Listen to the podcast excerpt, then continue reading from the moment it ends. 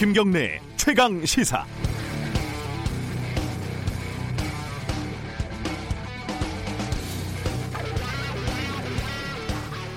기자는 의심을 하는 직업입니다. 뭐든 한번 따지고 보는 거죠. 근데 아무리 그래도 뭐 지구가 둥글지 않지 않을까? 뭐 이런 의심까지 하면은 일을 쉬고 병원에 가는 게 좀 낫겠죠.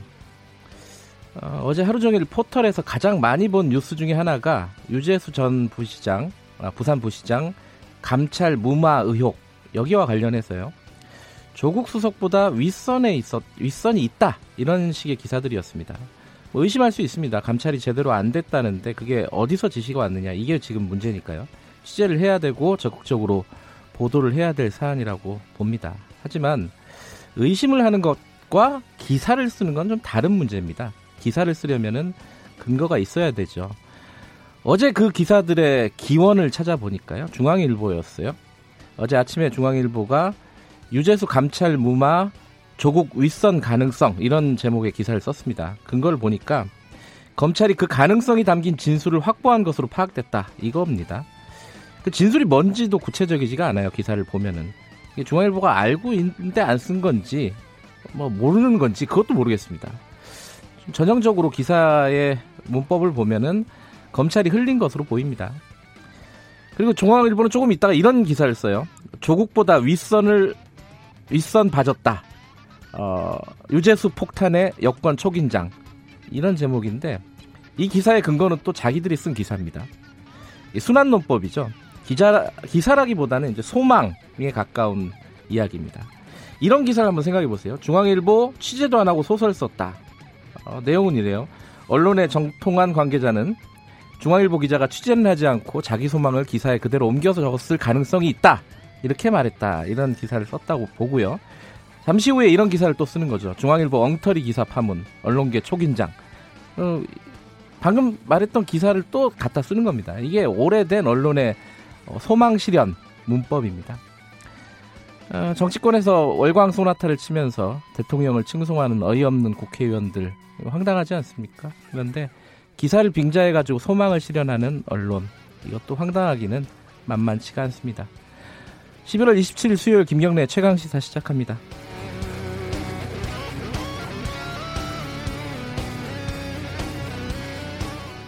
얘기가 좀 길었네요. 김경래 최강 시사는 유튜브 라이브로도 지금 함께 하실 수 있습니다. 열려 있으니까 많이들 들어와서 봐주시고요. 샵 9730으로 문자 보내주시면 저희들이 공유하겠습니다. 짧은 문자는 50원, 긴 문자는 100원입니다. 스마트폰 애플리케이션 콩 이용하시면 무료로 참여하실 수 있습니다. 오늘 수요일 주요 뉴스 브리핑부터 시작하겠습니다. 고발 뉴스 민동기 기자 나와 있습니다. 안녕하세요. 안녕하십니까. 어제 한 아세안이 어, 공동 성명을 채택을 했죠? 그렇습니다. 네. 문재인 대통령과 아세안 10개국 정상들이 북한의 추가 미사일 시험 자제, 조속한 남북 북미 간 대화 협상 재개를 촉구했습니다. 공동의장 성명과 비전 성명을 채택을 했는데요.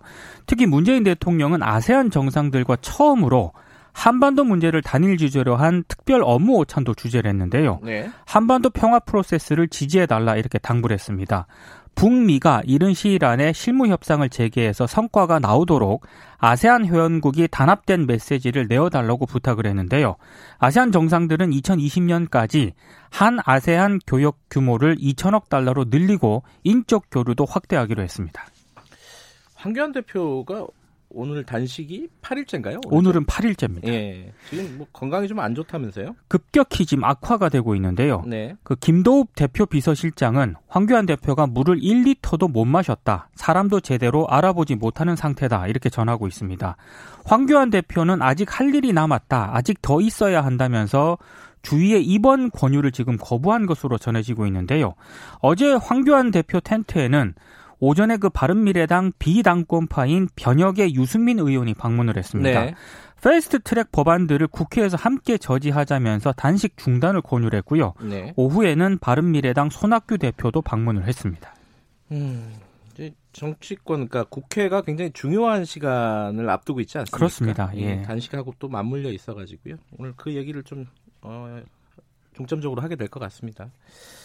백남기 농민 관련된 판결이 아직도 남은 게 있었군요. 이게 어떤 판결이에요? 그고 백남기 농민 유족들이 이제 소송을 제기했는데요. 예. 이 유족에게 서울대병원 그리고 백선아 서울대병원 신경외과 교수가 공동으로 4,500만 원을 배상하라 이렇게 판결을 했습니다. 이게 그거죠. 사망 진단서에다가 그렇습니다. 아, 그 외인사냐 병사냐 뭐 네. 요 논란이었죠. 그 문제를 네. 가지고 유족들이 네. 소송을 제기했는데요. 네. 재판부의 판단은 이렇습니다. 사망의 종류가 외인사임이 명백함에도 불구하고 사망의 종류를 병사로 기재한 행위는 의사에게 요구되는 주의 의무를 위반한 것이다. 음흠. 이렇게 판단을 했고요. 네. 피고로 인해 원고들이 극심한 정신적 고통을 받았을 것임은 경험칙상 명백 하다고 했습니다. 네. 당시 서울대 병원 소속 신경외과 레지던트는 지도 교수였던 그 백선아 교수 지시에 따라서 사망 진단서에 사인을 외인사가 아니라 병사로 표기해서 논란이 좀 제기가 됐습니다. 네.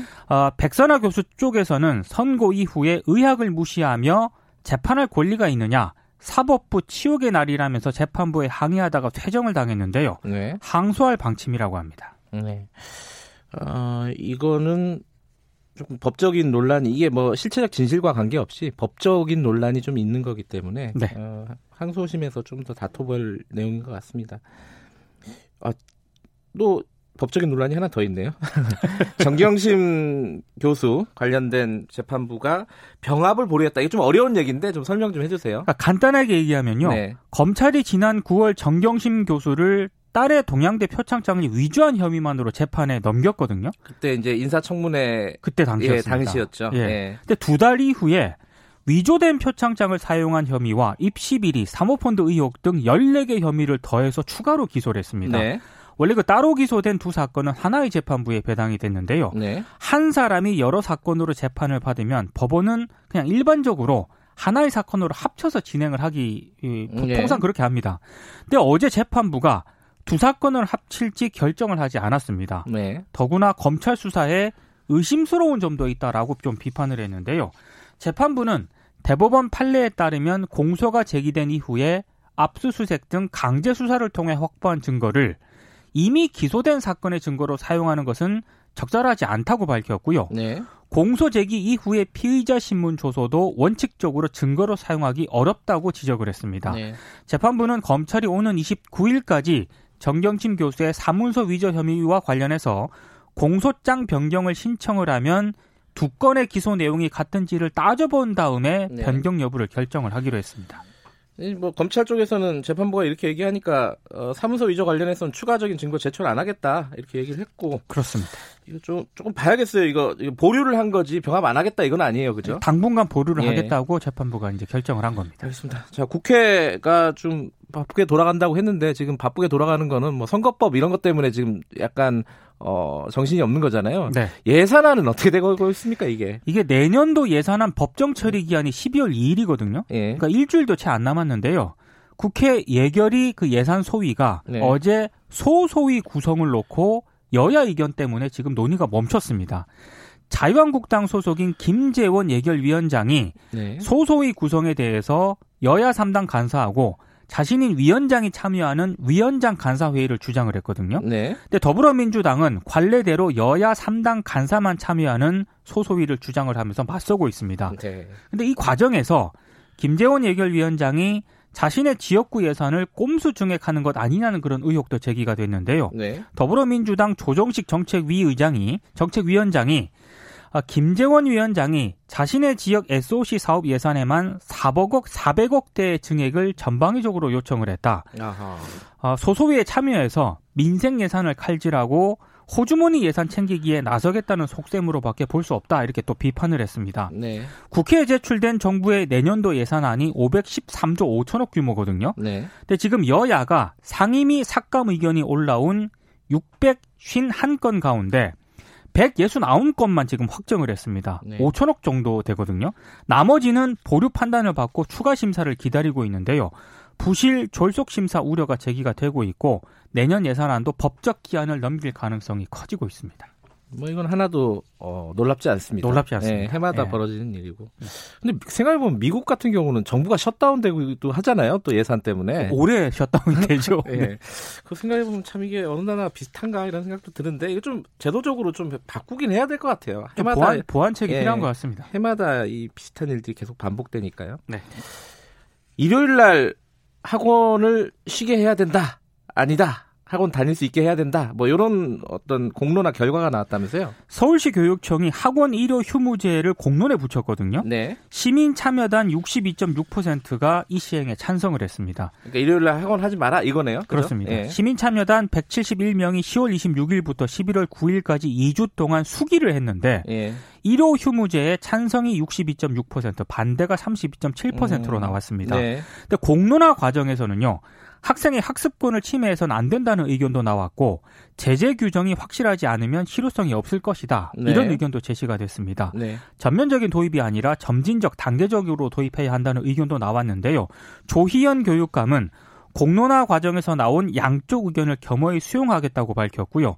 2020년 상반기에 나오는 정책 여부 결과와 함께 종합적인 검토 뒤에 조례 개정 등 추진 여부를 음. 결정하겠다고 밝혔습니다. 뭐 당장 뭐 시행한다 이런 건 아니군요. 그렇습니다. 예. 예. 오늘 여기까지 듣죠. 고맙습니다. 고맙습니다. 뉴스 브리핑 고발 뉴스 민동기 기자였고요. 김경래 최강 시사 듣고 계신 지금 시각은 7시 36분입니다.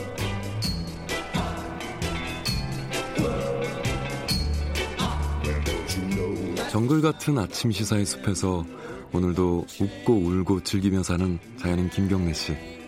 그의 하루 일과는 KBS 1라디오 김경래의 최강 시사를 진행하는 것으로 시작합니다. 어, 그런데 이게 무슨 소리죠? 아침부터 열심히 준비한 자연인 김경래의 밥상 같이 드셔보실래요? 후회 없는 아침 건강한 시사 김경래의 최강 시사 네, 며칠 전에 어, 가수 구하라 씨가 극단적인 선택을 했습니다. 어, 이게 얼마 전에 이 설리 씨의 죽음이 얼마 되지 않아 가지고 어, 더 충격을 받으신 분들이 많을 겁니다. 이게 이런 연예인들의 특히 여성 연예인들의 어, 극단적인 선택이 개인의 어떤 문제가 아니라 이제는 좀 사회적으로 이걸 어떻게 해야 되는지 사회적 책임은 무엇인지 이런 것들을 좀 고민해야 될 타이밍인 것 같습니다. 오늘은 이나영 중앙대 사회학과 교수님 연결해서 관련 얘기 좀 해보겠습니다. 안녕하세요. 네, 안녕하세요. 네. 이나영입니다. 네, 교수님은 요 뭐 좀 연쇄적인 죽음이라고 할까요? 뭐 이런 부분에 대해서 어떻게 생각을 하십니까? 이게 어떤 개인적인 부분이 있고 또 사회적인 책임이 있을 텐데 교수님 생각을 좀 먼저 좀 듣고 싶네요. 네, 일단 어 돌아가신 분께서 네, 얼마나 일상 속에서 고통스럽고 또 공포스러웠고 또 그러한 자신의 상태에 대해서 무관심한 사람들에 대해서 혹은 그런 상태를 이용해서 또 공격하는 사람들에서 얼마나 분노를 느꼈을지 너무나 안타깝고 네. 죄송스럽습니다. 음, 이 여러 가지 원인에 대한 진단이 좀 있습니다. 어, 뭐 이게 아주 개인적인 영역으로 보면 좀 우울증 얘기도 나오고요. 그리고 뭐 악성 댓글 얘기도 있고, 어, 이게 좀 총론적으로 보면 어떤 원인이라고 어, 해석을 하는 게 좋을까요? 어, 아까 처음에 말씀하셨는데 연쇄적인 죽음이라고 하셨는데요. 네. 저는 연쇄적인 살인이라고 보고 있습니다. 어, 어, 이 두 여성이 결국은 뭐 개인적인 우울증을 겪었다라고 언론에서도 일각에서 보고하고 있는데요. 네, 어, 만약에 이렇게 계속해서 여러 사람에게 성적으로 공격을 당하고 모욕을 당하고 그리고 자신의 사생활을 찍은 여러 가지 영상이 돌아다니는 일을 겪었다면 네. 어떤 사람이 아프지 않겠어요. 음, 없는 우울증도 생기겠죠? 네. 네. 그러니까 우울증이라고 환원시키고자 하는 사람들의 심리는 네. 결국은 자신이 일상 속에 저질렀을지도 모르는 그런 가해 행위에 대한 아주 기본적인 성찰적인 행위도 없다라고 저는 생각합니다. 음, 어, 연쇄적인 살인이다. 음, 네. 타살이다. 사회적으로 볼 때는 이런 말씀이시네요. 네.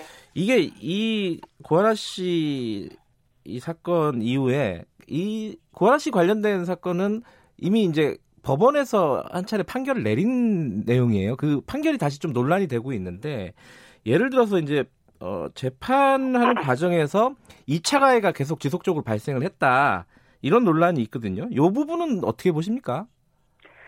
그 판사의 판결들을 그동안 쭉 보니까요. 네. 어, 아동 성착취물 혹은 성각대물을 가지고 있었던 자, 유포했던 자를 다 집행유예를 때리셨더라고요. 아, 그 아주 그, 일관되시고요. 예. 네. 구하라 씨 남자친구를 어, 그 불법 촬영을 무죄를 준 판사를 보니까 그렇다는 거죠. 예. 네네, 그렇고요. 네. 그리고 그 판사님뿐만 아니고 사실은 그런 현상은 뭐 다른 판사님들도 마찬가지고 그 여성에 대해서는 굉장히 가혹한 처벌을 내리지만 여성에 대한 성적 공격을 감행했다든지 이제 네. 성범죄와 관련된 범 범죄 행위들에 대해서는 유독히 예. 판사들이 굉장히 관용적인 태도를 취하고 있었다는 거죠. 그리고 그 가운데서 계속해서 사람들은 피해자인 구하라 씨에 더 집중하면서 가해자 최종범 씨가 아니라 네. 가해자 이름은 최모 씨라고 나오지만 피해자 이름은 계속해서 언론이든 뭐 일반 네. 시민이든 계속해서 실명을 거론하면서 네. 이 사람에 대해서 끊임없이 괴롭히죠. 음. 결국 이 사태는 저는 굉장히 여러 가지 차원에서 봐야 된다고 생각하는데요. 일단 여성 연예인에 대한 취약성, 이중의 취약성이죠. 그러니까 여성의 취약성과 연예인이라는 취약성을 고리 삼아서 끊임없이 조롱하고 사생활을 계속해서 쫓고 그 사생활을 가지고 또 언론은 보도를 하고 네. 이 점에 대해서 계속해서 여성에 대한 뭐 품평을 하는 일반 이제 악성 댓글러들 네. 결합돼 있는 것이고요.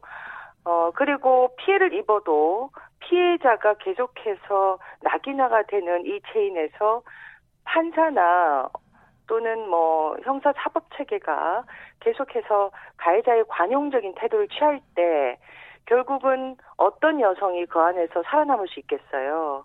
음. 그러니까 결국은 죽음을 택할 수밖에 없는 여성 연예인의 이중 삼중에 취약한 상태가 있었다는 것을 우리 모두가 네. 자성할 필요가 있고 그 가운데 어떤 방식으로든 여성 연예인을 얼굴이든 외모든 사생활이든 품평하면서 성적인 공격을 했던 수많은 댓글러들이 네. 반성하지 않으면 이런 문제는 계속해서 발생한다는 것이죠. 근데 요번에 그 고아라 씨 가- 죽음 같은 경우도요. 그 기사에도 다 댓글 악성 댓글을 다는 사람들이 있어요. 맞습니다. 이게 음, 말씀하신 대로 문제인데 그럼 어떻게 해야 되느냐 이게 또 난감한 부분 아닙니까? 교수님이 생각하시는 어떤 뭐 딱 잘라서 해결책이라기는 좀 뭐하지만은 어떤 방향으로 어, 좀 모색을 해야 되는지 그걸 좀 얘기를 듣고 싶네요.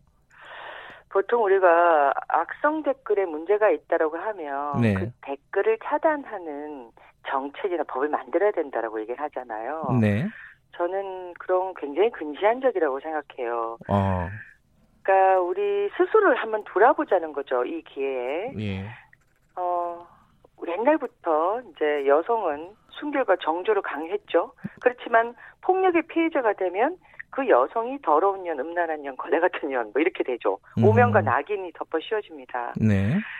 그리고 조금만 안 웃으면 어떻게 해요? 상냥하지 않다. 여자치고 음. 왜 그, 여자가 왜 그러냐. 그러다가 좀 웃으면 해프다, 쪼갠다, 아무나 보고 웃는다, 싸게 군다, 뭐 이렇게 얘기하죠. 음, 그리고 여성은 항상 남성들의 소통과 교류, 의리와 비즈니스 사이 그걸 위해서 교환되고 거래돼 왔죠. 네. 그게 성매매 역사이기도 하고 지금 현재 각종 음란물과 성매매 알선 후기 사이트로 연결되죠. 네. 그리고 여성의 몸을 찍은 불법 촬영물들은 음란물로 만들어지고 그것이 또 남성들의 놀이 문화와 오락을 위해서 소비되죠. 그리고 그건 돈이 됩니다. 음, 자, 이런 문화 속에서 어떤 특정한 댓글이 잘못됐다라고 처벌할 수 있는 법이 만들어질 때 네. 이런 문화는 없어질까요? 아, 예. 굉장히 근시안적이라고 생각해요. 성매매 알선 후기 사이트라는 게 있습니다. 네. 거기에는 여성의 몸을 찍고 사생활을 품평한 그런 불법 촬영물, 그 다음에 뭐 소위 revenge 포르노물, 그 다음에 딥페이크라고 얼굴을 합성한 물, 그 실제 성, 성매매 여성을 찍은 사진도 있어요. 그렇지만 정말 알 수 없는, 피해자를 알 수 없는 그런 영상들이 어마어마하게 광고물로 뜨고, 네. 이걸 미끼로 성구매자를 유도하고 성구매자가 또다시 그런 영상을 올리고 또 그 밑에 후기를 단단 말이에요. 한 사이트당 회원만 70만 명입니다. 음. 그러니까 그런 자, 예, 예. 이런 것들이 있는 한 우리가 어떤 포털 사이트에 악성 댓글을 단다는 것을 제한한다는 것은 어떤 의미를 가질까요? 음. 그럼 모든 네티즌들 다 잡아 넣어야 되는 거죠. 네. 그 그런 어떤 전반적으로 여성 차별적인 여성 혐오적인 그런 문화들을 바꿔야 된다라는 말씀이시잖아요. 그러면은 그렇죠. 그게 그러니까 너무 좀 본질적인 얘기라서 본질적인 얘기를 지금부터 하지 않으면 네. 5년 뒤, 10년 뒤는 어떻게 될 것 같아요? 음. 저는 지금부터라도 네. 물론 단기적인 대책도 굉장히 중요합니다. 근데 네. 이게 문제라는 걸 인식하지 못하면 네. 우리가 예를 들어 혐오 범죄나 증오 발화를 금지하는 법을 만들었다 했을 때 네. 이것이 어떻게 혐오 범죄인지 네. 이게 어떤 것이 헤이트 스피치에 해당하는 것인지를 판별할 수 있는 능력이 없다는 거예요. 음흠. 그러면 남성에 대해서 비판했을 때와 네. 여성에 대해서 비판했을 때 똑같은 혹은 훨씬 더 남성에 대한 비판이 어, 무거운 벌을 받기 쉽죠. 지금도 네. 그렇습니다. 여성의 몸을 불법 촬영한 동영상은 어마어마하게 돌아다니고 네. 실제 아동 성착취물을 소지하고 유포한 자도 집행유예를 받는데 네. 남자의 몸을 하나만 단톡방에 올려도 실형을 삽니다. 음흠.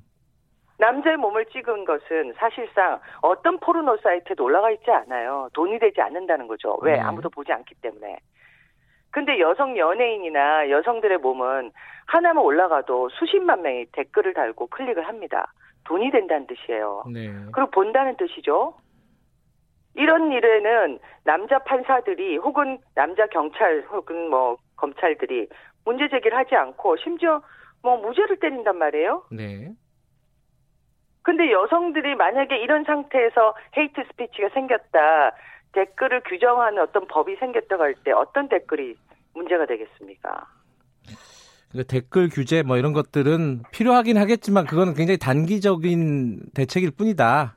어, 맞습니다. 예, 네. 본질적으로 네. 문화를 바꿔야 된다는 말씀이신데 그게 그참 어- 문화를 바꾸기 예, 위해서는 결국 예. 남성이 성찰해야 되는 거죠. 예. 보통 여성 혐오에 대해서 어디 있느냐고 하는데 네. 남성의 일상이 여성 혐오입니다. 음, 음. 여성에 대한 심오한 편견, 여성에 대한 차별, 구조적인 차별, 여성에 대한 폭력 이런 것들이 일상에서 일어나는데 온라인 오프라인을 막론하고 네. 이걸 스스로가 남성들이 아 이게 문제다라고 인식, 인식하고 그만두지 않는 한 네. 지금 우리가 얘기한 모든 대책들은 그냥 일시적인 거라는 거예요. 알겠습니다. 예, 좀 본질적인 성찰이 필요하다 이런 말씀이시네요. 어, 네. 이걸 들으시는 분들 아마 청취자분들 중에 어, 남성분들이 듣기에 조금 불편하셨을 수는 있어요. 하지만 어, 좀 성찰을 해보자. 지금 현재의 문화를 우리가 얼만큼 여성을 차별하고 혐오하는 문화를 갖고 있는지 이 정도로 좀 받아들여 주셨으면 좋겠습니다. 자 오늘 말씀 감사합니다. 네, 감사합니다. 네 이나영 중앙대 사회학과 교수님이었습니다.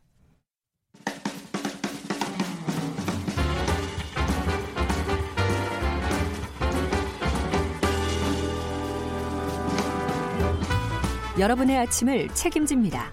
김경래의 최강 시사. 네, 최강 스포츠 KBS 스포츠 취재- 취재부 박주미 기자 오늘도 나와 계십니다. 안녕하세요. 네, 안녕하세요. 손흥민 선수가 새벽에 경기 있었어요? 네, 어떻게 챔피언스 리그 있었거든요. 아 챔피언스 리그. 네. 어디 어디랑 했죠? 그리스의 올림피아코스와 아. 경기를 했는데 조별리그 5차전이었어요. 선발 출전했고요. 했어요? 풀타임을 음. 뛰었고 음흠. 도움도 올렸습니다. 아 그래요? 예. 어허. 팀의 결승골을 도왔거든요. 예. 예, 일주일 전 갑작스런 감독 교체 때문에 좀 당황했는데 네. 선수단이 잘 적응하고 있고 토트넘의 손흥민 선수는 더더욱 잘 적응하고 있습니다. 음흠. 지난 리그에서 네. 감독 데뷔전 새 감독 모리뉴 감독이죠. 새 감독 데뷔전에서 한 골 도움 한 개를 올리면서 감독에게 승리를 안겨줬고 네. 오늘 새벽 경기에서도 아 경기가 좀 어려웠거든요. 사실은 토트넘이 네. 전반 20분도 20분 만에 두 골을 먹었어요. 그러니까 아 실점을 그래요? 했죠. 네. 실점을 했어요 네. 먼저. 음. 2대 0으로 끌려갔는데 네. 후반에 어, 전반 추가 시간 하고 후반 초반에 이제 두 골을 만회해서 2대 2로 균형이 이제 이렇게 팽팽하게 이어지나 했는데 결정적인 순간 후반 28분에 손흥민 선수가 머리로 살짝 패스한 거를 오리에 선수가 결승골을 음. 넣어서 결국 토트넘이 4대 2로 이겼습니다. 역전승을 네. 한 거죠. 그러니까 이게 사실 이 결승골 세 번째 골이 없었다면 이게 승리를 쉽게 장담할 수 없었는데 네. 분위기를 잘 타줬고 예. 손흥민이 이렇게 결정적인 활약을 해서 토트넘은 16강 진출을 확정했거든요. 네. 그러니까 포체티노 감독이 이전 감독에 있었을 때는 분위기가 사, 다시 어, 사실 좀 무기력한 부분도 좀 있었거든요. 그래요? 토트넘이. 음. 근데 이렇게 두 골을 먼저 실점했음에도 불구하고 네 골을 넣었다는 건 후반 응집력이 대단하다. 새 감독 의 교체 효과가 확실히 나타난 것 같다. 음. 이렇게 볼 수 있고요. 사실 새 감독이 오면서 손흥민의 입지에 영향이 있는 거 아니냐 이런 얘기도 많았었는데 아까 앞서도 말씀드렸다시피 너무나 잘 적응하고 있고요. 네. 이 모리노 감독은 워낙 좀 불같은 성격 그리고 강한 카리스마 아 그런 스타일이에요. 네, 이런 음. 부분이거든요. 워낙 네. 뭐 결과는 잘 내는 분이에요. 유럽 음. 3대 빅리그에서 우승을 다 경험한 분이고 아, 그래요. 명장이긴 한데 성격이 자신만의 스타일이 워낙 확고하고 또 운동장에서 그 상대팀 마음에 안 들면 상대팀 코치 막 눈을 찌른다거나 막 설전을 벌이기도 하고요. 아 불같은 사람이군요. 네, 예. 팬들과 설전을 벌이기도 하고 기자회견장에서 기자들과 막 말싸움도 하고 네. 자기 팀 선수들을 막 대놓고 나쁜 점을 막 얘기하기도 합니다. 이렇게 선수단하고 불화가 좀 많아서 최근에는 메뉴에서도 그렇고 첼시에서도 그렇고 불화 때문에 선수단 불화 때문에 경질되는 이런 수모도 있었거든요. 그 음흠. 이렇게 수많은 결과를 내매도 불구하고 네. 이런 이 불같은 성격을 잘 버틸까 싶었는데 현재까지는 허니문 음. 기간인지 잘 버티고 음. 있는 것 같습니다. 토트넘 선수들이. 이게 선수가 아무리 잘해도 감독하고 궁합이 좀 잘 맞아야 되잖아요. 그렇죠. 그안 맞은 경우에는 굉장히 힘들죠 선수가 그죠? 그렇죠. 이 그런 경우들이 꽤 있었잖아요, 그죠? 그렇죠. 입지가 좀 흔들리는 경우가 종종 있는데 네. 대표적인 경우가 우리나라 그 프리미어 프리미어 리그에서 뛰고 있는 우리나라 뉴캐슬의 기성용 선수인데요. 예. 6년 차거든요. 요새 잘 안 보여요, 그렇죠. 선수? 네. 어, 최근 6경기 연속 결장하고 있어요. 아예 못 나오고 있어요. 네. 어. 그러니까 전력 외의 선수로 좀 분류됐다고 보는데 현재 네. 언론에서는 뉴캐슬 구단이 기성용 선수를 팔 것이다. 올 겨울 시- 이적 음, 시장에 팔 것이다라는 보도가 계속 나오고 있고 따져보니까 올 시즌 프리미어 리그에 출전한 게 3경기밖에 안 돼요. 그래요. 네.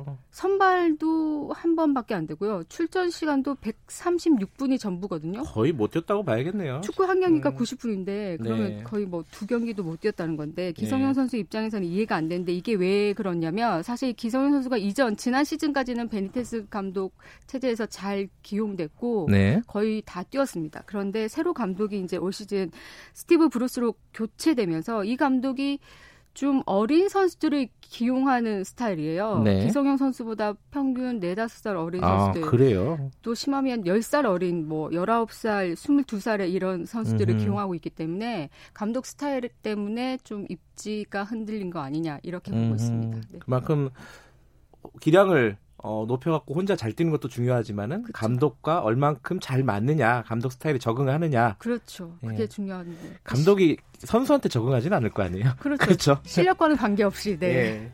알겠습니다. 어, 뭐 기성용 선수도 뭐 좀 분발을 했으면 좋겠네요. 네. 어쨌든 예. 여기까지 드릴게요. 고맙습니다. 네. KBS 스포츠 취재부 박주미 기자였고요. 김경래 최강시사 1부는 여기까지 하겠습니다. 잠시 후 뉴스 듣고 8시 5분에 2부에서 돌아올게요.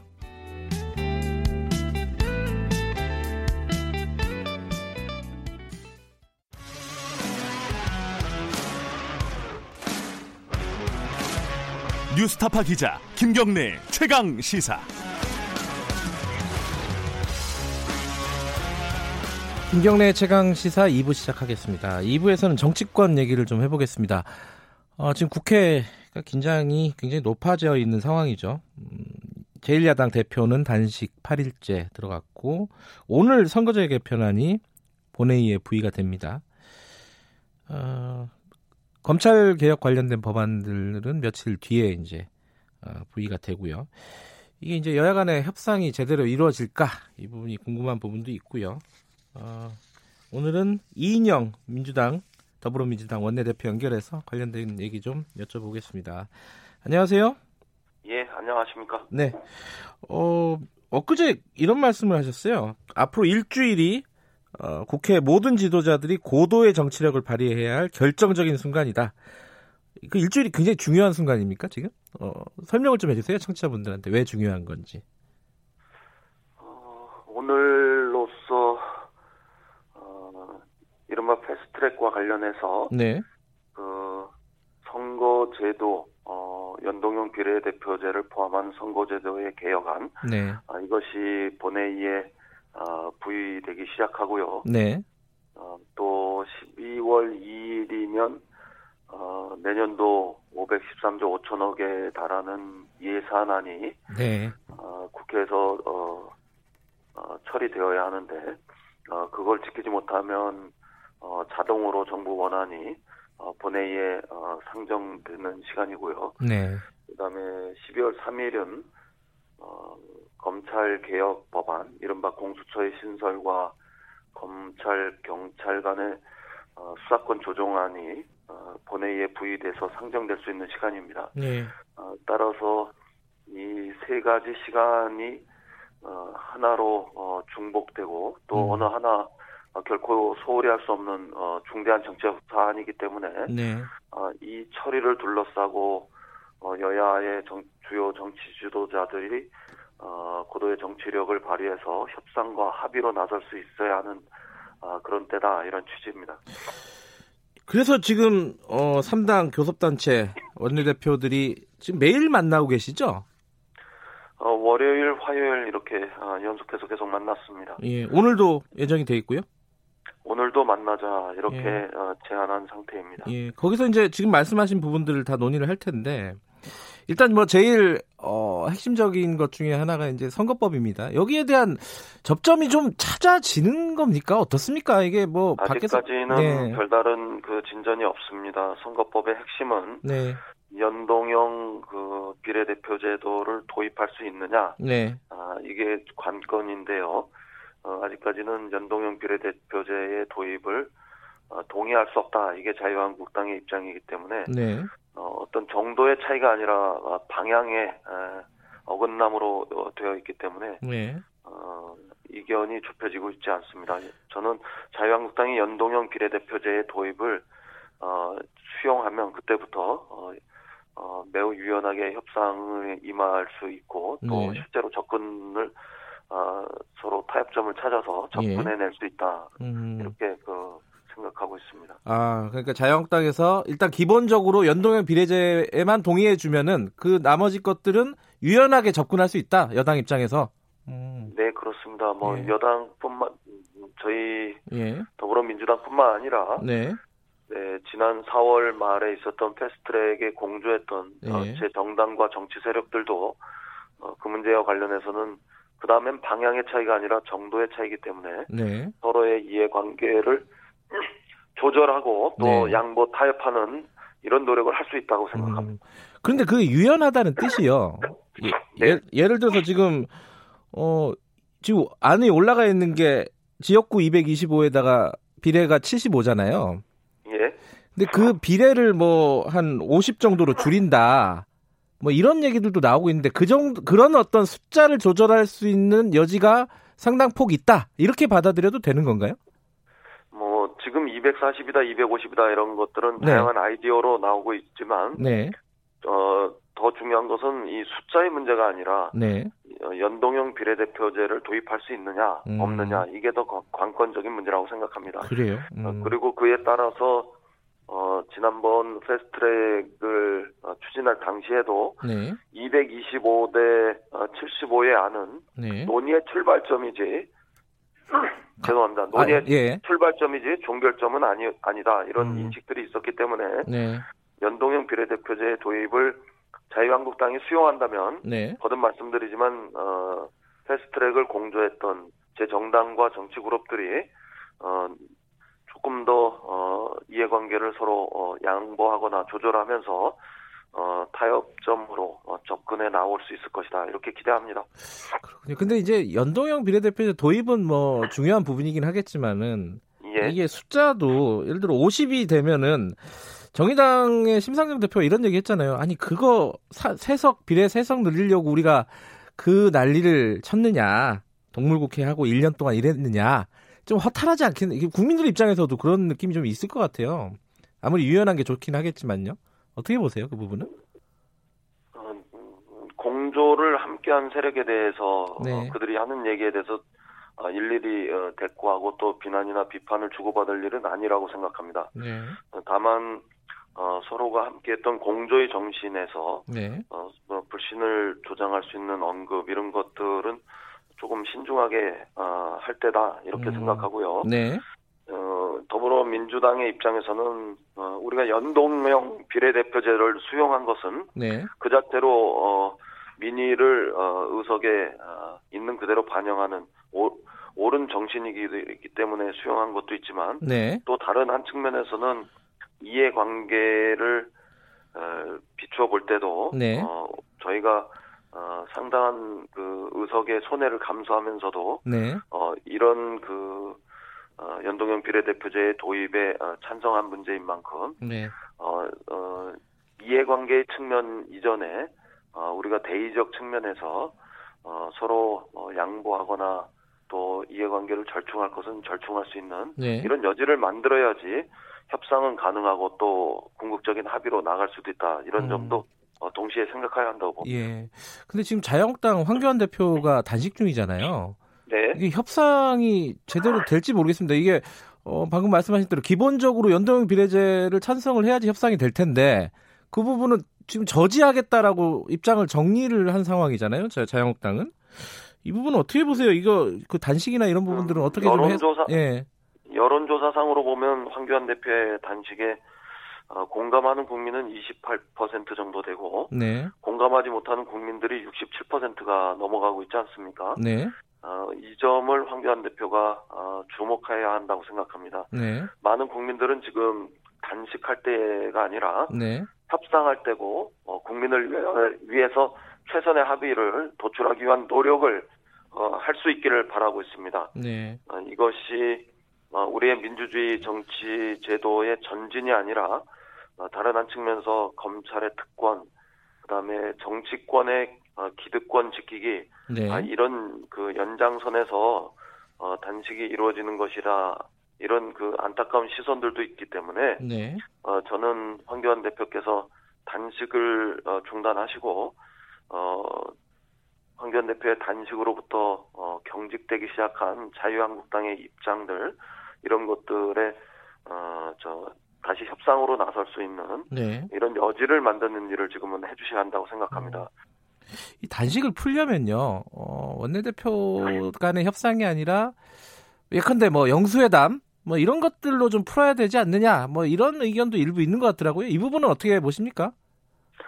그 각 정당 어, 당 대표들 간에 네, 어, 그 정치 협상 회의가 아, 가동되기 시작했었거든요. 네네. 그런데 실질적으로 황교안 대표는 어, 제대로 참석하셔서 정치 협상에 아, 임하신 경우는 제 기억으로는 없는 것 같습니다. 음흠. 이런 과정들을 거치면서 어, 필요하다면 대통령과 각 정당의 대표들이 다시 어, 한 자리에 모여서 네, 어, 이 중대한 그 정치 현안인 선거제도라든가 검찰 개혁과 관련한 어, 법제도의 문제들에 대해서 어, 진지하게 논의하고 서로 어, 양보할 건 양보하고 네. 절충할 건 절충하면서 어, 타협과 합의의 길로 나설 수도 있는데 네, 어, 그 길은 어, 외면하시고 어, 저렇게 단식을 하고 계셔서 어, 좀 매우 아쉽게 생각합니다. 경우에 따라서는 우리 이해찬 어, 당 대표하고 네, 어, 마주 앉아서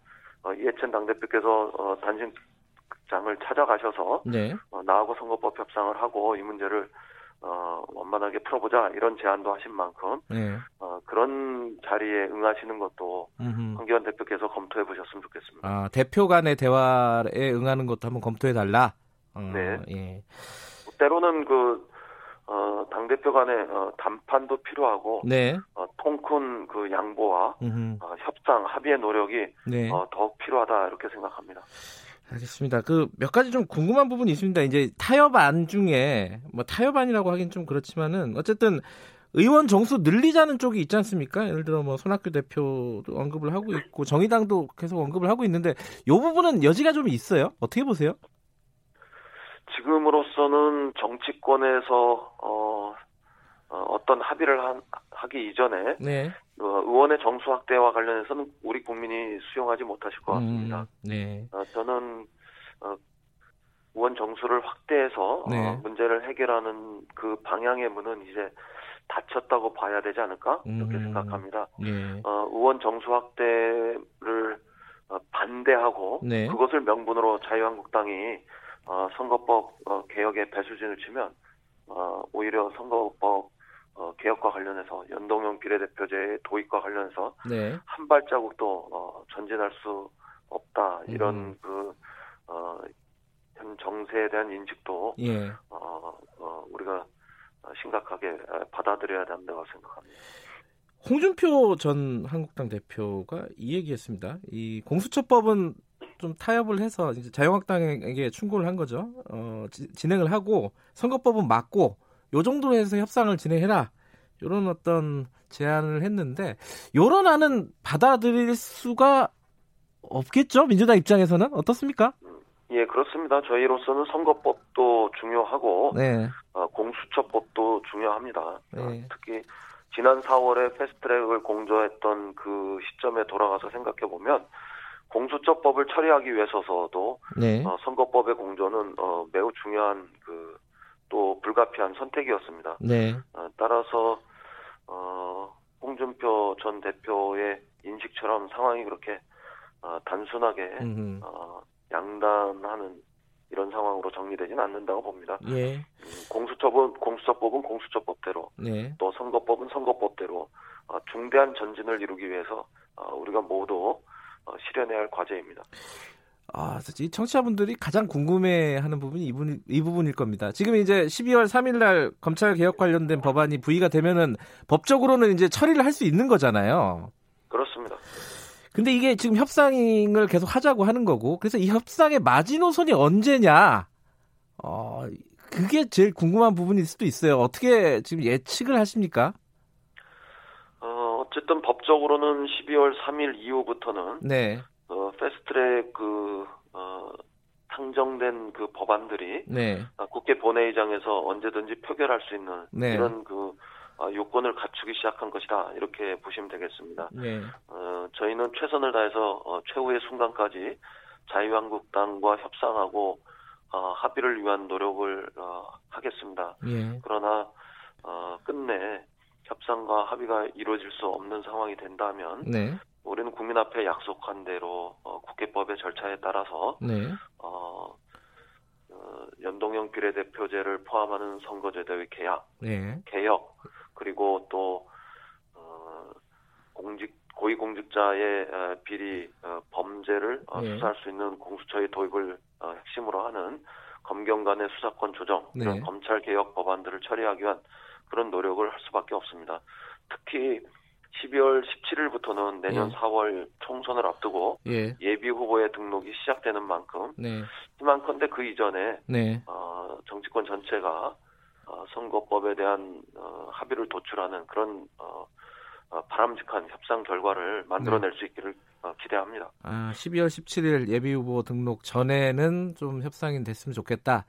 협상이 안 되면 강제 표결 들어가겠다. 이렇게 받아들여도 되는 거죠? 지금 말씀하신 취지는? 그런 상황이 오지 않길 바랍니다. 아하. 그까지 어, 협상을 통해서 합의가 도출될 수 있는 노력을 네. 포기하지 않겠습니다.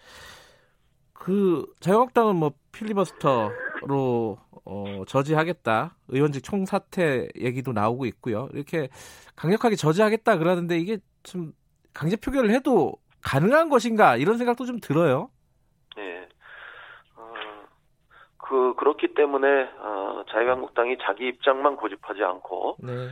그 우리 국민들이 어, 공수처 고위 공직자의 비리 범죄를 수사하는 네. 공수처의 신설에 대해서 60% 이상의 국민이 찬성하고 있고 또 연동형 비례대표제를 어, 도입하는 어, 선거제도의 개혁이 우리, 어, 지금 승자 독시 어, 대결 일변도의 정치 문화를 개선하는데 매우 중대한 어, 제도 개선의 어, 과정이 되니까 네. 어, 그런 바람직한 길로 가라 이런 그 바램들이 있지 않습니까? 네. 어, 공수 고, 고위공직자 비리범죄 수사처 예. 그리고 어, 연동형 비례대표제의 도입 어, 이런 방향으로 자유한국당이 나오기만 하면 그 다음부터는 어, 서로가 양보하고 조정하면서 어, 타협을 통해서 바람직한 어, 국민의 그 기대에 부응하는 이런 결과를 네. 만들어낼 수 있기 때문에 자유한국당이 경직된 입장에서 선회해서 예. 어, 어, 유연한 그 협상과 합의의 길로 어, 나와야 한다. 어, 알겠습니다. 그렇게 어, 거듭 말씀드립니다. 예. 감기 걸리셨나요? 아니 이게 지금 그 조금 밀폐된 공간에서 아, 그러셨군요. 어, 예. 어, 인터뷰를 하다 보니까 예. 그 목이 좀 탁했습니다. 알겠습니다. 죄송합니다. 아닙니다, 아닙니다. 아, 예. 연결해 주셔서 감사합니다. 예. 네 고맙습니다. 예, 더불어민주당 이인영 원내대표였습니다.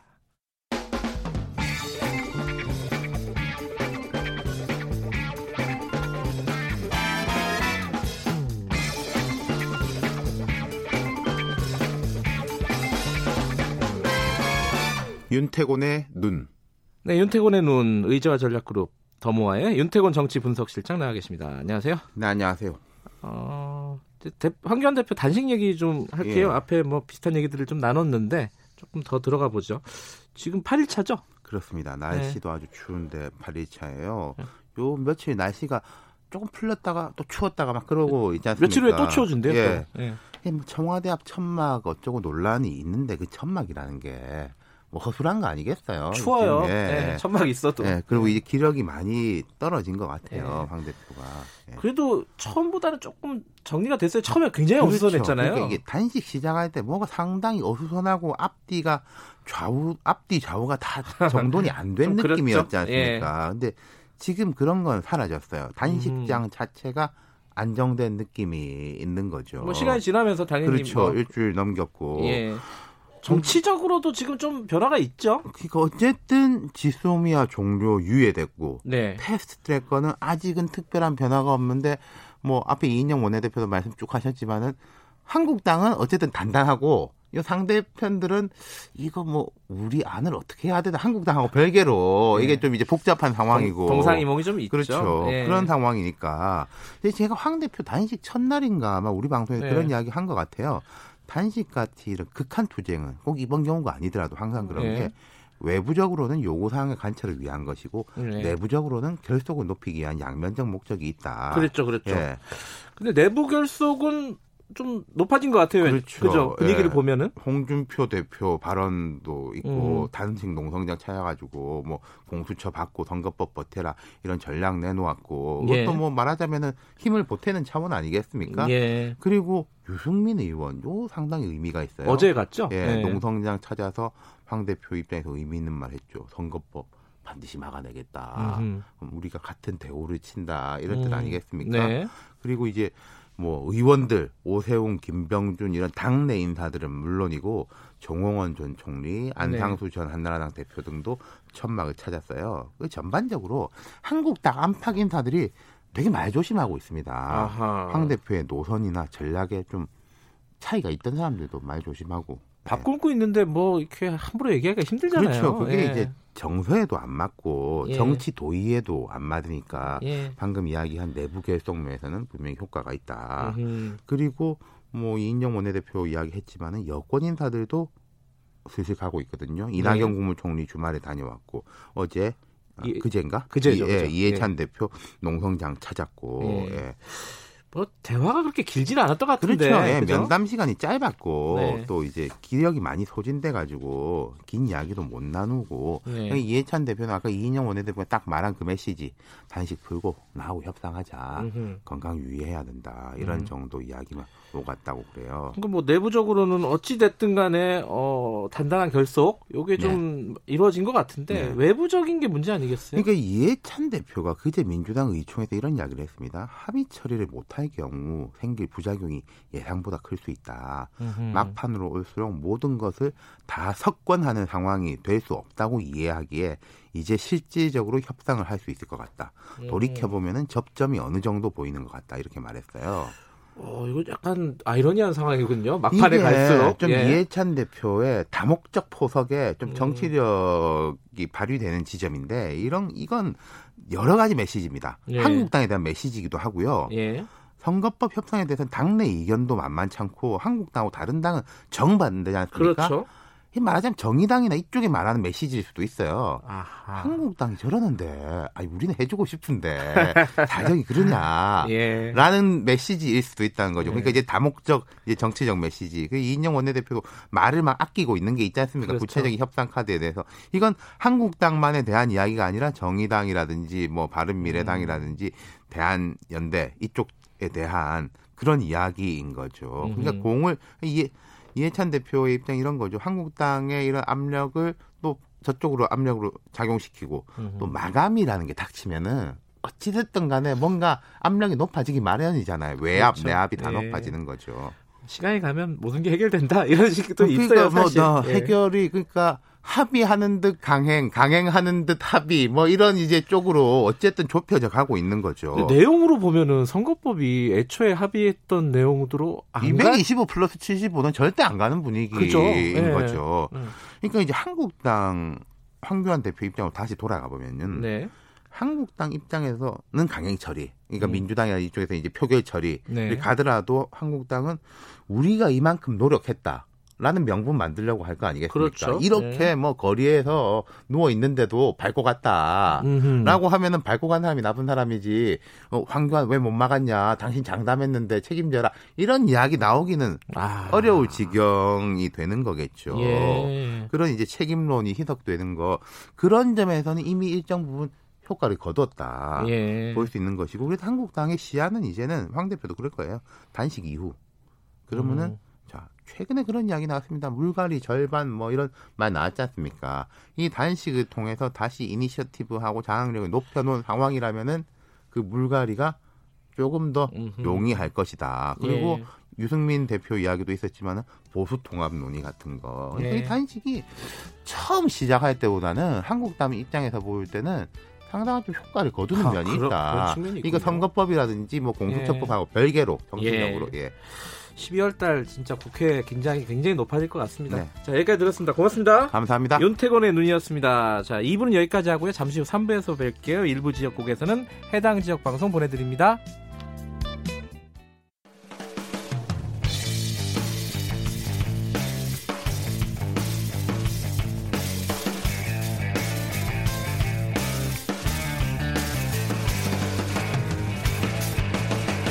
김경래의 최강 시사.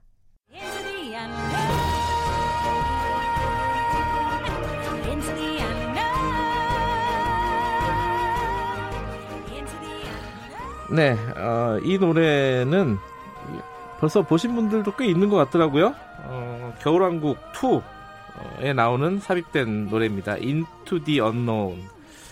미지의 세계로? 뭐 이런 뜻인가요? 어, 어쨌든 레디꼬가 원에서 굉장히 유행했잖아요. 근데 이제 2에서 이게 아마 메인 테마곡인 것 같습니다. 오늘 요 얘기를 좀 해볼 겁니다. 수요일마다 돌아오는 영화 스포 최강희 영화 평론가 모셨습니다. 안녕하세요. 예, 안녕하세요. 당연히 보셨겠죠? 예, 봤습니다. 예. 심지어 저도 봤어요. 저는 좀 어쩔 수 없이 애 때- 자녀가 있으면. 예, 예, 애가 예매해 달라고 하도 그래가지고 같이 가서 봤습니다. 그렇죠. 예. 자녀가 둘 있으신 분들은 이제 그 이제 어머니가 따라가시면은 이제 네. 삼이 되는 거고요. 이제 한 분 자녀가 하나 있으면은 이제 엄마 아빠가 같이 가면은 이제 또 삼이 되는 거고. 아, 그러니까 이게- 이제 뭐 겨울왕국 2는 기본적으로 뭐 대부분 다 가족 단위로 그렇죠. 보시니까. 예. 예. 더군다- 저는 one하고 two가 달라진 게 네. one 볼 때는 애가 더빙판을 보자고 아, 우기더라고요. 예, 예, 예. 근데 two 볼 때는 이제 자, 조금 컸거든요. 아, 그래서 5년이 지났으니까. 예, 자막판을 보자 그러더라고요. 아, 아, 예, 그게 그렇군요. 시간이 좀 달라졌어요. 아, 그렇군요. 그러니까 이 겨울왕국이라는 영화도 이제 전략이 굉장히 영민하다는 게 뭐냐면 네. 겨울왕국 1편 때 봤었던 어, 층, 이제 관객들 층이 대체로 어린이들이 많을 거 아니에요. 그렇죠. 예. 어린이들이 이제는 다 고등학생이 된 거예요. 고등학생 아니면 성인이. 아, 그죠. 초등학교 다니던 애들이. 예, 그죠? 예, 예. 고등학생 아니면 성인이 된 거니까 그 눈, 눈높이에 딱 맞춰가지고 이야기를 음. 업그레이드를 했어요. 아, 그게 이야기가 업그레이드가 됐다고 예, 봐야 되는군요. 1편은 되게 단순한 서사잖아요. 음. 예. 그뭐 자매가 서로 이제 서로를 구해주는 이야기잖아요. 음흠, 네, 정확하게 네. 얘기하면 이제 동생 안나가 뭐 엘사를 구하러 떠나고, 예. 근데 엘사가 자기 자신의 가지고 있던 그 초능력 이죠 초능력이. 그러니까 모든 걸 얼려버리는 그런 것이 처음엔 저주라고 생각했는데 네. 이것은 이제 나중에 축복으로 받아들이면서 자기 정체성을 확립해가는 네네네. 그런 이제 서사거든요. 예. 근데 이제 이번에는 이제 세상에 대한 얘기가 나와요. 아. 예, 엘사가 이제 세상을 구하는 이야기거든요. 아하. 근데 그 세상의 부조리란 게 과연 무엇인가라고 하는 이제 측면에서 네. 조금 더그 1편보다는 약간은 더 복잡하면서 음흠. 하지만 또 들여다보면은 깊이가 있는 네. 그런 세계관을 펼쳐 보이고 있기 때문에 네. 앞서 제가 말씀드린 대로 관객들이 나이가 들었다라는 걸 염두에 두고 이야기를 업그레이드 했다 이렇게 볼 수가 있겠죠. 하긴 네. 그런 전략을 세우 세우기 마련이겠어요, 그죠? 그럼요. 이게 뭐 그 한두 푼 들어간 한두 푼 들어간 돈이 아닌데 내용 얘기하기 전에 예, 예. 저, 저도 봤다 그랬잖아요. 네네네. 주말 사이에 500만이 들었대요. 어제까지 500만입니다. 어제까지? 예, 예, 예. 아니, 이게 좀 말이 되는 스코어인가? 라는 생각이 들어요. 예. 일단 뭐 기본적으로 워낙 많은 관객들이 1편, 뭐 당연히 우리나라에서 천만이 넘었기 때문에. 예. 그. 아, 천만 넘었어요? 예, 천만이 넘었어요. 그랬구나. 근데 그, 그 영화를 보신 분들은 당연히 기대치가 높기 때문에 예. 2를 이제 기다려 왔고. 네. 그렇기 때문에 영화가 이제 초반에 많이 관객을 모으고 있는 것 같고 또 두 번째로는 일단 아무래도 예, 스크린 수죠, 스크린 수. 그죠. 엄청난 스크린 수로 싹쓸이를 하고 있기 때문에 거의 뭐 상영 점유율만 60% 좌석 점유율이라는 게 또 있어요. 예. 좌석 점유율은 전체 우리나라의 상영관에 있는 좌석을 100개로 봤을 때몇 예. 개의 좌석을 어, 이 겨울왕국 2가 잡았냐? 네. 70%. 아, 그러니까 예. 100개 좌석 중에 70개는 이제 겨울왕국 2를 틀고 있다 이렇게 음. 보시면 됩니다. 아, 이거 좀 문제 아닙니까? 문제죠. 예, 당연히 문제죠. 근데 예. 이제 이런 문제가 불거질 때마다 이제 반대쪽에서 얘기하시는 분들이 특히나 이제 극장을 운영하시는 네. 극장주들, 극장 업 체들이 얘기하는 게 이것도 시장 논리 아니냐. 자본주의 국가에서 사람들이 더 많은 사람들이 원하는 걸또 네. 많이 공급하는 거 수요 네. 공급의 원칙에 어, 뭐 당연히 부합하는 것이다라고 얘기를 하는, 하는데 이건 이제 하나만 알고 둘은 모르는 거죠. 그러니까 아전 인수적 변명 핑계라고 할 수가 음. 있겠죠. 그럼 뭐 프랑스는 그 수요 공급의 원칙 자유시장 논리를 몰라서 네. 그 법으로 한 극장에서 30% 이상을 잡지 못하게 만들었겠습니까? 아, 프랑스는 30%? 예. 예. 그러니까 프랑스 같은 경우에는 10개 상영관이 있는 멀티플렉스의 경우 예. 한 영화가 잡을 수 있는 최대 스크린 수는 2개입니다. 어, 그래요? 3개도 예. 아니고? 3개 잡으면 위법이에요. 아하. 예. 그러니까 두 개까지만 잡을 수 있어요. 세개 잡으면 30%가 되잖아요. 네. 그러니까 30% 이상은 잡을 수가 없기 때문에.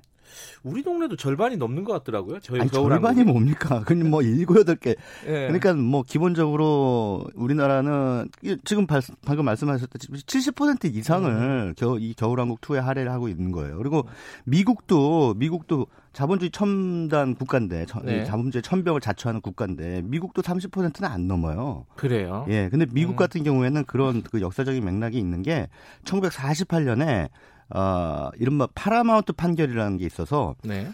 그 반트러스트 법에 의해서 그한 어, 그러니까 배급사가 극장을 같이 소유하는 걸 금지시켰어요. 아하. 그 이제 수직 계열화라고 하거든요. 수직 네. 계열화가 배급 상영 제작을 동시에 가지고 있는 겁니다. 우린 그렇게 하잖아요. 우린 그렇게 하죠. 네. 근데 미국은 이미 1948년에 그걸 음. 금지시켰습니다. 그 금지시킨 뒤에 그거는 이제 막 배급사가 극장을 겸용하지 못하게 하는 건데 이게 네. 이제 1980년대 레이건 행정부의 신자유주의 정책으로 약간 유야무야 돼서 일부 배급사가 극장의 지분을 가지고는 있어요 지금 음흠. 가지고는 있는데 어, 전폭적으로 소유하는 그런 개념은 음. 아니고 또 미국은 독과점에 대한 그 알레르기 반응을 엄청 심하게 일으킵니다. 그러니까 왜 독과점이 안 좋냐면 이게 자유시장을 해치거든요. 아. 시장의 건강성을 해치기 때문에 어, 특히나 독과점에 대해서는 상당히 많은 사람들이 비판을 하기 때문에 음. 미국의 메이저 스튜디오들은 알아서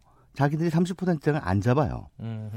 그, 그런 그 자율 규제가 이제 진행이 되고 또 일본 같은 경우에는 완전히 수직 계열화돼 있어요. 아 반대로 예 반대로 예. 그러니까 도호 도헤이 쇼츠쿠 이런 메이저 배급사들이 전부 극장을 자기 체인망을 가지고 있습니다. 예. 그런데 일본은 어, 자기 영화는 자기 체인에만 틀고 며칠부터 며칠까지 틀겠다를 미리 공지합니다. 아하. 그리고 특이하네. 네, 그것대로 해요. 예. 그렇기 때문에 스크린 독과점 문제가 발생을 안 하죠. 굉장히 일본스러운 해결 방식인데. 예, 예, 예. 관객들한테 미리 공지를 합니다. 그 1년치 라인업을 미리 공지할 때도 있어요. 며칠부터 며칠까지 못 틀고, 며칠부터 며칠까지 못 틀고.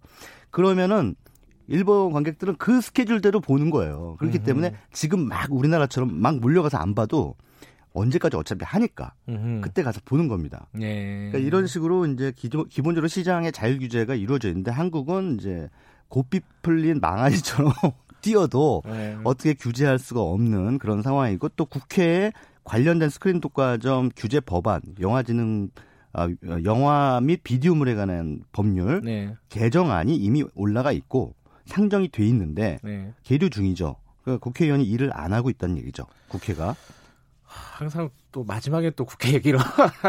그렇습니다. 예, 예. 그럼 뭐 사실 뭐 국회의원들이 입버릇처럼 민생 민생 얘기하는데 사실 이 문화는 이 시민들의 영혼의 민생이거든요. 음흠. 근데 이거 뭐 적극적으로 나서봤자 티 안 난다 이거죠. 자기들 음. 표 받는데 큰 도움 안 된다 이거죠. 그러니까는 그렇죠. 소극적인 거예요. 게다가 또 대기업의 로비나 뭐 이런 것들 여러 가지 변수들이 있기 때문에 네. 국회의원들이 정신을 못 차리고 있기 때문에 여전히 스크린 독과점 문제가 아직까지 맨날 이렇게 반복돼서 얘기가 나오고 있는 겁니다.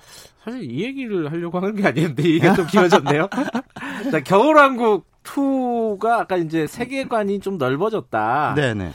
어, 스토리가 좀 업그레이드가 됐다 이런 말씀을 하셨잖아요. 예. 그 거기 구체적으로 어떤 내용인지 좀 말씀해 주세요. 그러니까 이번에는 이제 엘사가 이제 결국은 이제 아시다시피 1편에서 이제 마법의 자기의 마법을 이제 긍정하는 네. 그러면서 이제 끝나잖아요. 이제 아렌델 왕국의 이제 왕이 되죠. 여왕이 되는데 이 아렌델 왕국이 이제 평화로운 그런 나라에 어, 어느 날 좀 뭔가 문제가 좀 발생합니다. 음흠. 어, 천지재변 같은 게 일어나고 그리고 예, 계속 엘사한테 어떤 노래 소리가 들려요. 환청 같은 게 들리죠. 환청 같은 게. 예. 예.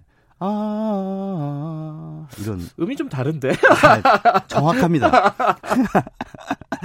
환청이 들려요. 예. 그래서 이게 도대체 무슨 소린가 하는데 이게 그 주변에 비밀의 숲이 있어요. 네. 안개 속에 딱 가려져 있어가지고 아무도 들어갈 수 없는 그 숲에서 들리는 이제 음. 음. 악인 거죠. 그래서 그 숲에 도대체 무슨 일이 있는가 나는 가봐야겠다 아. 해서 이제 엘사는 왕국을 구하기 위해서 그 숲속으로 들어가고 엘사가 들어가니까 안나도 가만히 있을 수 있으니까 언니가 가는 곳은 어디든 내가 따라가겠다. 어, 언니를 보호해야 된다. 보호해야 된다. 예. 해서 이제 같이 떠나죠. 예. 그래서 이제 숲으로 들어가서 여러 뭐 물의 정령, 불의 정령, 바람의 정령 이런 네. 그 자연들의 어, 어떤 정령들의 세계 속으로 이제 빠져 들어가는데 거기에 에, 자기들도 알지 못했던 어떤 부족이 살고 있다는 걸 알게 되죠. 네. 근데 그 부족과 이들 어, 엘사의 그 어머니 또는 할아버지 세대와 어떤 그 연관이 돼 있어요. 음흠. 근데 거기에 이제 그 부족 안에 댐이 설치가 돼 있고 네. 그 댐이 그 부족과의 평화의 상징으로 할아버지가 선물한 거라는 걸 알게 되는데 4대강 사업인가요? 모르겠어요. 근데 그 댐이라는 게 굉장히 상징성이 있죠. 음. 그래서 어 그런 가운데 이제 이들 간에 사실은 구원, 그러니까 옛날에 원한이 있다는 것을 이제 음. 엘사가 알게 되고 그럼 그 원한은 도대체 어디서 생겨난 것인가라고 음. 하는 것들을 파악하기 위해서 이제 바다를 건너 어디론가 또 갑니다. 아이고 많이 가네요. 예, 예, 어디론가 또 가서 그래서 사실은 그 인투 더 언노운이라고 하는 이 미지의 예. 세계 속으로라고 예. 하는 것도 그 엘사가 어 자신에게 처한 어떤 운명을 받아들이면서 네. 내가 이 미지의 속으로 들어가서 진실을 알지 못하면 아렌델 왕국을 구할 수 없다라고 음. 하는 그 숙명을 이제 어 노래하고 있는 그런 그 스코어라고 할수그 있죠. 엘사가 여왕으로 있는 왕국 이름이 아렌델 왕국인데 네. 그 아까 말씀하신 뭔가 그 숨겨져 있는 비밀이라는 게 굉장히 예. 불편한 빌- 비밀이잖아요. 불편한 진실이죠. 예. 그걸 제가 그 영화 속의 줄거리로 네. 어 제가 직접적으로 설명을 드리면 스포일러라고 분명히 그 비난의 화살이 많이 날라올 우리 것이 코너 이름이 뻔하기 때문에? 예 스포일러라고 비난이 오기 때문에 그냥 예. 영화를 보신 분들은 아 그런 뜻이었구나 아. 안 보신 분들 어 약간 호기심을 불러일으킬 만한 수준에서만 어, 말씀드리겠습니다. 그거 어려운데 그거. 어렵죠. 예, 어려운데 한번 예. 어, 기본적으로 그 미국의 에, 기원, 예. 미국의 그 폭력적 역사의 기원에 음. 대한 성찰 이 들어가 있다 이렇게 말씀을 드리면 될 것 같습니다.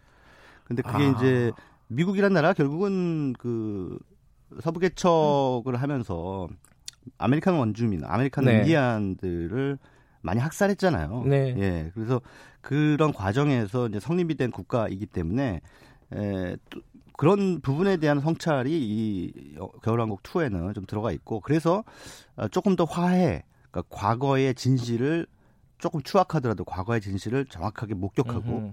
그리고 어떤 어 환경적인 부분, 네. 물, 불, 바람 이런 정령들이 나오는 것처럼 그런 환경적인 부분과의 자연과 문명의 음. 조화로움, 근데 이런 것들을 추구하는 세계관이 이번에 겨울왕국 2에는 좀 음. 어, 스며들어 있다 이렇게 말씀드릴 수 있을 것 그러니까 같습니다. 미국이라는 국가의 기원까지 어, 은유하고 있다. 네. 아, 아, 그 저는 그 생각을 못 했는데 네. 말씀을 들으니까 아 그런 느낌이 있긴 하네요, 진짜. 그렇습니다. 근데 이게 사실은 이런 주제 의식은 최근에 미국 영화에서 할리우드 영화에서 이제 반복적으로 그래요? 네네 많이 그 되풀이되고 있는 그런 주제 의식 어. 가운데 하나인데 대표적인 게 어, 이를테면 제임스 카메론 감독의 아바타 같은 영화도 그래요. 아바타도 예. 그렇게 읽을 수가 있군요. 예, 2009년에 나온 어. 작품인데 뭐 세계 예. 최고 흥행 기록을 세웠습니다만 이 영화 속에서 등장하는 행성 판도라 네. 그리고 하- 판도라에서 평화롭게 살아가는 나비족이 바로 American 원주민을 상징한다고 볼 수가 있습니다. 그러네요. 예. 딱 떨어지는데 스토리가. 그렇습니다. 예. 그래서 근데 이 제임스 카메론은 여기서 조금 더 나아가서 은유를 조금 더 노골적으로 하죠. 그래서 음. 이들을 학사라는 주체가 US 머린 정확하게 미 아? 해병대로 돼 있습니다. 예. 아, 그렇구나. 예. 어, 제가 좀 약간 술 먹고 보고 작, 작거든요. 예, 예. 그래서 여기서 이제 이런 대사가 나와요. 그 나비족에 대한 폭격을 하러 가기 전에 그 네. 해병대 대장이 어, 이런 얘기를 하죠. 그 대원들한테 그 소위 모티베이션 그 예, 동기부여를 해주기 위해서 어떤 연설을 하는데 그 연설을 할 때 이런 대사가 나옵니다. We will fight terror with terror. 우리는 아. 테러에 테러로 맞설 것이다. 눈에는 눈, 이에는 예, 이. 눈에 어. 눈. 근데 이게 이라크전 때 조지 부시 대통령이 한 말이라고 합니다. 아, 그래요? 예. 음. 여러 가지가 들어가 있군요, 영화 안에. 예, 그렇습니다. 그러니까 음. 어, 결국은 이제 미국의 어떤 폭력적 그 역사의 토대라든가 뭐 최근에 그 마틴 스코세지 감독이 또 아이리시맨이라는 작품을 만들긴 했는데 그분이 또 만든 예전의 영화들 네. 어, 또 마찬가지로 마피아 영화들도 맞습니다. 그런 미국의 기원 그렇습니다. 아, 그거를 예, 예. 얘기하는 거죠. 서로 예. 죽기 죽고 죽이는 네. 그런 상황에서 태어난 미국이란 나라의 그 원죄가 여전히 되풀이되고 있는 현실에 음. 대한 성찰이라고 봐야겠죠. 예. 어, 갑자기 그 영화 생각나네. 그 아예 제목 자체가 폭력의 역사라는 영화가 있었잖아요. 네, 그거 뭐, 네. 누구였지? 크로넨버그였나? 예, 그렇습니다. 예. 그 영화도 그런 식으로 읽는 게 맞겠죠, 아무래도. 예, 그죠? 그렇습니다. 음. 그리고 뭐 예, 일단은 There Will Be Blood라고 해서 네. 그런 작품도 있었는데 그거는 이제 석유 개발업자와 그다음에 그 개신교 목사. 그것도 굉장히 직접적이네요. 예, 예. 네. 이거는 이제 서로 그 개신교 목사는 석유 개발업자의 탐욕을 아니, 면죄부를 주고 이 사람이 하는 일은 굉장히 신성하다라고 이제 선전을 해주면서 네. 결국 재정적인 이득을 얻고 음흠. 또 석유 개발업자는 그런 그 종교의 그 후광 효과에 힘입어 자신의 이윤을 훨씬 더 어, 효과적으로 추구하고 네. 근데 이런 상생 관계, 그 미국 건국 초기에서부터 지금까지 이어져 오고, 있는 네. 그런 상생 관계인데 여기 이 영화의 데어비 블러드의 그 이 뒷부분이 참 흥미로운 게 결국은 그 목사가 석유 개발 업체에 의해서 죽임을 당해요. 아, 그래요? 예, 왜냐하면 이제 토사구팽 아. 당하는 거죠. 이제 근데 돈을 다 버니까 끝나버린 거예요. 자본이 승리하면서 자본이. 승 자본이 종교를 완전히 이제 누르면서 승리하는 음. 것. 이것이 이제 폴 토마스 앤더슨이라는 There Will Be Blood 감독의 예. 미국 역사에 대한 통찰인 거죠. 그렇군요. 예. 이 겨울왕국을 어쩔 수 없이 봐야 되는 분들이 있지 않습니까? 네네네. 어쩔 수 없이 보지 마시고요. 아니 그 애가 가자 그러니까 예, 어쩔 예. 수 없이 보면은 예. 요런 차원에서 좀 보면은 좀 덜덜 지루하지 않을까 어, 그런 생각도 드네요. 이렇게 그런 방- 포, 네 그렇습니다. 그런 포인트가 있으니까 자녀들하고 같이 보고 나서 음흠. 좀 이렇게 해설을 좀 해주시면 좋을 아, 것 같습니다. 그것도 괜찮겠네요. 예 예. 오늘 가서 제가 좀 아는 척을 해야겠네요. 오늘 말씀 감사합니다. 예 고맙습니다. 최광희 영화평론가였고요. 아, 김경래 최강 시사 듣고 계신 지금 시각은 8시 47분 향해 가고 있습니다.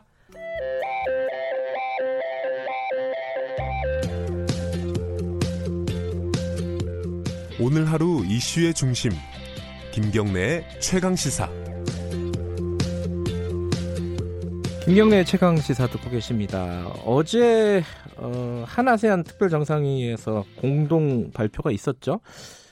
이게 지금 어, 한국하고 아세안 국가들이 만난 정상들이 만난 회의인데 이게 이제 우리가 생각하는 것보다 아 물론 이제 저, 저 저만 몰랐을 수는 있, 겠지만요 이, 이게 중국 다음으로 이 아세안이 우리한테 교역적으로 굉장히 중요한 교역 국가들이라고 하더라고요.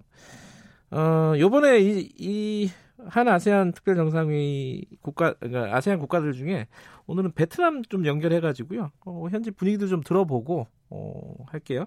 베트남 박노한 대사님 연결돼 있습니다. 안녕하세요. 네, 안녕하세요. 네. 어, 베트남 쪽에서도 이 한 아세안 정상회의 요게 보도가 많이 되나요? 어떻습니까? 현지 분위기는? 네, 이게 많이 보도가 지금 되고 있습니다. 어허. 관심들이 마, 많이 뭐, 있어요? 예, 어. 예, 관심이 아주 많죠. 그래요. 네. 이게 베트남에서는 한국이 좀 그래도 어 뭐랄까요 인지도라든가 이런 게 꽤 높지 않아요? 그죠? 원래? 아주 매우 높습니다. 특히 이번에 그 네. 우리 그 박항서 감독의 그 신드롬이 아. 예, 축구 신화가 있으면서 예. 어, 더욱더 그 한국에 대한 이미지가 계속 계속 높아지고 있고요. 예. 한국을 무척 지금 좋아하고 있습니다. 그래요? 예. 예, 예.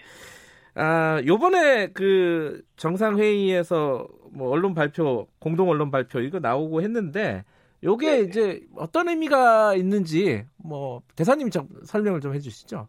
네네네네. 그 이번 한해세안 공동 언론 발표문은 음. 그 아세안과 우리 정부가 추진하고 있는 사람, 상생, 번영, 평화를 골자로 한 신남방 정책 실현을 위한 미래의 정사진을 담고 있다는데 예. 애교사적 의의가 있다고 봅니다. 저, 예, 말하자면 예, 예. 예, 예. 한화산 관계가 이제는 네. 에, 미래를 함께 열어갈 네. 동반자로이자 또 상호 인인하는 상생 번영의 평화로운 공동체임을 국제사회에 천명한 것이죠. 네. 네네네. 이 오늘은 그게 있어요? 한국 메콩 한 메콩 정상회의. 네. 요거는 지금 아세안 중에 이제 메콩강 주변에 있는 국가들만 얘기하는 거죠? 네, 이제 5개국을 의미하는데요. 네. 베트남, 라오스, 캄보디아, 태국, 미얀마와의 그 메콩 유역 국가들과의 정상 회의입니다. 근데 그 메콩 유역에 있는 국가들을 따로 이렇게 하는 이유가 거기가 더 중요한 나라, 우리한테 보면 더 중요한 나라라서 그런가요? 왜 그런 거죠, 그거는? 어, 꼭 그런 것보다도 앞으로 이제 미래 발전 가능성이 높다고 보는 거죠. 예. 또 협력 가능성도 높고요. 예. 예. 예. 베트남 같은 경우는 아세안에서도 어, 우리로, 우리 기준으로 생각하면 교역이나 이런 것 중에 굉장히 비중이 크죠? 어느 정도나 되나요? 베트남이? 에, 교역으로 보자면, 네. 아세안 내에서 전체 교역액 중에 거의 50%에 육박하고 있습니다. 아세안 안에서 50%예요? 아, 예, 예, 그렇군요. 예, 반절 이상 차지하고 있다고 보면 됩니다. 예. 네. 우리랑 뭐가 제일 이렇게 교역이 활발해요? 베트남이랑은? 어, 일단 여러 가지가 있는데 우리 업계가 이렇게 베트남에 네. 크게 진출하고 있습니다. 네. 8천 개 이상 업계가 진출하고 있어서 삼성도 가 있죠 거기? 네, 삼성도 있습니다. 어, 예. 예. 어, 우리 우리 업계가 많이 진출해 있고 어, 네. 그럼 베트남은 우리한테 뭘 그렇게 많이 수출합니까? 어, 베트남은 지금 현재는 그 제조업 분야에서 상당히 강세를 보이고 있는데요. 네. 예, 예를 들어 섬유 또 신발 특히 그 삼성이 그 삼성전자가 네. 베트남 북부에 이제 있는데요. 예. 예 삼성전자가 전체 예, 베트남 수출액의 거의 음. 25%를 차지할 정도로 그 굉장한 그 역할을 크게 하고 있습니다. 베트남 예. 경제 발전에. 예. 네네. 그 베트남의 관광객도 우리 굉장히 많죠, 우리. 우리 예, 관광객이요. 예. 예. 네, 올해 지금 현재 관광공사 어, 하노이 기사에 따르면 네. 이제 올해 금년 말 한국의 관광객이 한 450만 명 정도로 지금 내다보고 있습니다. 아, 한 해에 450만 명? 예, 예, 어, 예. 요번에 일본에 여행이 많이 줄었잖아요. 한일 관계 네, 네, 무역 보복 네. 조치. 그 이후로 베트남 여행은 많이 안 들었나요, 혹시? 에, 지속적으로 늘고 있고요. 예. 예 특히 그 비행기 취항 횟수를 보면 네. 이미 이제 중국을 어, 초과했습니다. 한 달에 그 2,100회 이상이 한국과 베트남을 취항하고 있습니다. 아, 중국을 뛰어넘었어요? 네, 뛰어넘었습니다. 아, 네. 그렇군요. 네. 아, 굉장히 왕래가 많군요, 베트남하고. 네, 네. 생각, 상상 이상으로. 음. 네, 올해 기준으로는 500만 명 정도를 지금 추산하고 있습니다.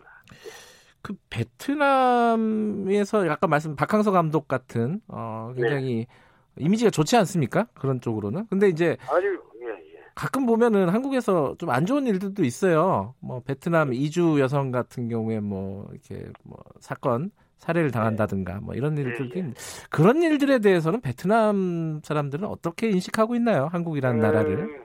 그 베트남 어떤 그 어떻게 보면 이제 한국과 베트남 간에 네. 급속한 교류 증가에 따른 부작용이라고 볼 수가 음, 있는데요. 네. 에, 굉장히 가슴 아파하죠. 어떤 음흠. 측면에서 보면 굉장히 네. 가슴 아픈데 에, 우리도 이건 사회적 현상으로 보고 네. 일단 이런 일들이 가급적 좀 그 재발되지 않는 도록 하는 것을 그 희망하고 있습니다. 예. 아, 그 그런 사건이 나면은 베트남에서도 네. 많이 보도가 되고 그래요? 에, 가끔력 우리 언론 보도를 통해서 네. 베트남에서 인용하고 있습니다. 아, 그렇군요. 네, 네. 어찌됐든 근데 이제 큰 틀에서 보면은 그런 어떤 안 좋은 일도 간혹가다 생기지만은 한국에 대한 이미지는 꽤 좋은 편이다. 이렇게 볼 네. 아주 수도 좋은 있죠. 편이죠. 음. 아주 좋은 편입니다. 음. 박항서 감독은 어느 정도 이상입니까? 베트남에서. 아유, 그 박광도 감독은 정말 대단합니다. 저도 굉장히 저 존경하고요. 예, 한마디로 그 스포츠 외교 전도자로서 네. 어, 한국과 베트남 국민들을 네. 하나로 묶어서 네. 어, 상호 일체감을 조성하는데 어떤 혁혁한 공헌을 하고 있다고 뭐 봐야 됩니다. 예. 직접 만나 만나 보셨나요, 대사님? 예, 만나봤습니다. 그저께 아. 한 3주 전에 예. 저 직접 우리 대사관을 찾아와서 예. 에, 찾아왔는데 하여튼 업- 업무가 마비 정도 마비될 정도로 인기가 좋았습니다. 아, 그래요? 아. 그렇구나. 우리도 인터뷰를 하고 싶은데 인터뷰가 안 돼요. 워낙 인기가 좋으셔가지고. 예, 조만간에 제가 한번 그 연락을 해서 예. 어, 연결해 드리겠습니다. 어, 진짜요? 약속하셨습니다. 네네네. 예, 약속드리겠습니다. 지금 예. 밖에서 PD들이 박수를 치고 있습니다. 예, 아, 약속하신 그렇습니까? 거예요. 그 지금 이제 수교 30주년 아닙니까? 2022년이면은 네네네. 한국 베트남 수교가 예, 예, 예. 어떤 부분이 좀 더 발전돼야 된다. 좀 부족한 부분은 어떤 부분이다. 이런 부분이 좀 있습니까? 대사님이 생각하시기에? 에, 있습니다. 예. 저는 이제 앞으로 이 베트남이 우리 곁에 네. 성큼 다가온 따뜻한 이웃이 될 것으로 저는 확신하고 있습니다. 네. 에, 이를 위해서는 이제 여러 가지 개선을 해야 될 어, 점이 있지만 네.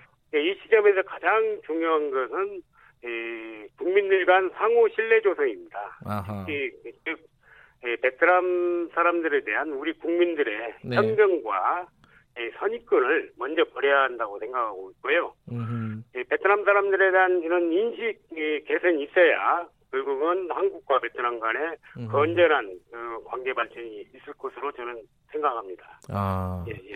그게 좀 있죠. 우리 국민들이 알게 모르게 좀 어, 동남아 국가 혹은 뭐 이렇게 베트남도 그렇지만은 조금 약간 얕잡아 보는 그런 게 있죠. 아무래도 그죠. 조금 예, 예. 예, 그런 인식 개선이 먼저 필요하다 이런 가장 말씀이시네요. 것은 지금 현 시점에서는 가장 중요한 게 인식이 개선이라고 저는 생각하고 음, 예, 그 부분 공감이 되네요. 어쨌든 어 베트남 베트남은 덥죠. 예, 요즘은 조금 이제 좀 시원한 날씨가 조금 시원한 날씨입니다. 알겠습니다. 어, 네. 고생하시고요. 다음에 뭐 기회 있으면 한번 더 연결하겠습니다. 고맙습니다. 네, 아 감사합니다. 박항서 감독 꼭 연결해 주세요. 예, 알겠습니다. 예, 수고하십시오. 예, 베트남 어, 박노원 대사님이었습니다. 김경래 최강기사 오늘 여기까지고요. 내일 아침 7시 25분 돌아옵니다.